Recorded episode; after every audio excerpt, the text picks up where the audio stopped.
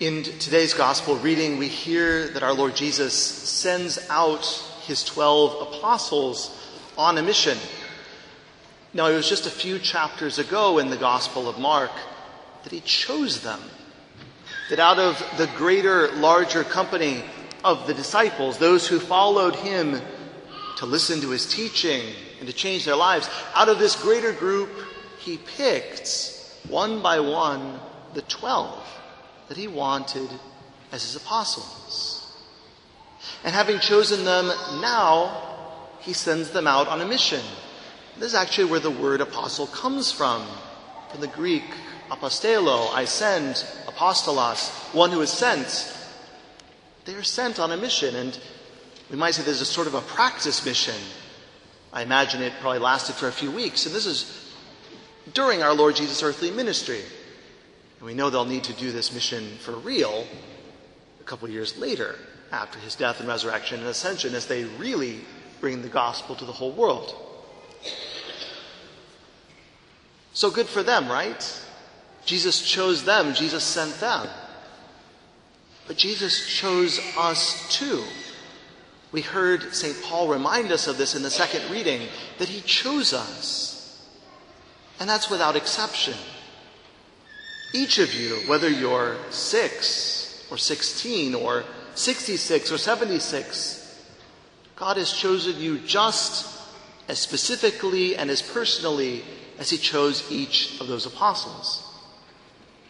And He has also sent you on a mission. The Second Vatican Council, one of its documents was on the apostolate of the laity. And the council was very clear in teaching us that every single one of us, without exception, has a share in the mission that Christ has given his church. So it's worth paying attention to how Jesus chose and sent his apostles because it will probably bring lessons to us whom he has chosen and sent as well. Now, this general concept of being chosen and sent is something that's very familiar to us we know what it means to be a representative of a school, of a group, of a business. And perhaps above all, perhaps the highest level of that, humanly speaking, is an ambassador. When one country chooses a person to be sent to another country to represent that country to them. Now we know in, in all these cases, but especially in the case of a national ambassador, that to live out that mission is going to take a lot.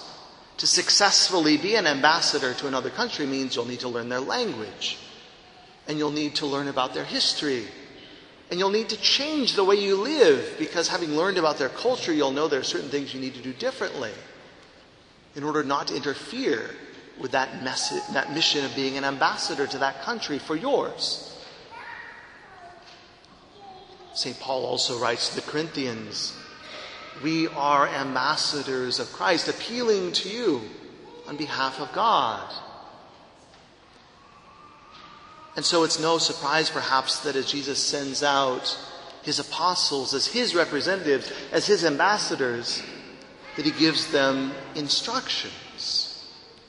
We notice he gives them instructions on things that they are not to do, not to take, but then also gives them things to take with them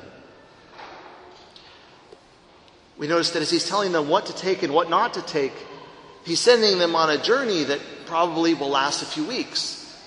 But he's not equipping them for a journey of that length. He's seemingly telling them to dress as if they were just going out to make a journey of the day and will be back home at the end of the day. She tells them, wear a tunic, take a staff, wear sandals, but nothing else. Probably they had all these things. They had worked in their earlier careers. They possessed these things, and this probably made no sense to them. And they might have wanted to say, Lord, why are you sending us and telling us to leave these things behind that we possess and that surely we'll need for a journey of a few weeks? But he had his reasons, didn't he? He wanted to help them to make their message credible. And probably he also wanted to make sure they stayed dependent upon God's care and in constant communication with Him, which maybe they wouldn't have done if they took all that extra equipment that they thought they would need.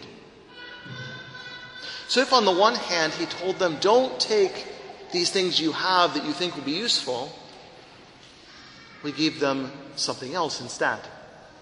What did he give them? It wasn't a physical possession. He gave them a message, first of all, the coming of God's kingdom and the need to change our lives. He also gave them a special power, one that they could never have had on their own. He gave them authority over unclean spirits. And with that special power, as we read, what were they able to do? They were able to heal people's diseases, and they were able to set them free from the oppression of the evil one. They couldn't have done that with a second tunic or a bag slung over their shoulder. But with the authority he gave them, they could do this great and helpful work. Now, if he gave this to them, telling them what not to take, and then also giving them something special to take, perhaps he does the same thing for us, whom he has chosen and whom he sends. And perhaps we could consider how, what form that might take as I consider some of my own story. I had years of working before I went to seminary, and then years in seminary, and now six years as a priest. I arrived at seminary with things that I had accumulated, not so much material possessions, but skills and experiences. So, walking into seminary, I might have said that some of my strengths were intelligence, or working hard, or being organized, or being able to use computers well, or being aware of current events going on in the world. And right away at the beginning of seminary, I began to hear in prayer certain of those things, let them go. And just like the apostles, that didn't make any sense to me. And I would say to the Lord in prayer, like, this doesn't make any sense. These are good skills. Don't you want me to use them? I didn't understand. But then I began to discover the special gifts that He was giving to me that I didn't have or didn't know that I had. So it was one summer as a seminarian that I was just up the road at St. Andrew the Apostle. And I discovered to my surprise that I could communicate well with children. I had no idea. When I was a child, I liked adults. But look at what the Lord was giving me. And over the years, He's shown me the value of listening and of encouraging and of sharing in the Lord's healing work. These are some of the things he gave to me. And do you know that just like what he gave the apostles, they are so very much more effective than those other skills, good as they were, but not nearly as effective as the gifts he gave to me. And so too with each of you. You have your skills, you have your experiences, you have your possessions, and in and of themselves, they're probably good. But what's even better is the spiritual gifts that Christ has given you. They're different for each person. So we could, if we could choose one person at a time, it'd be different for everyone. But he has given each of you one or more spiritual gifts.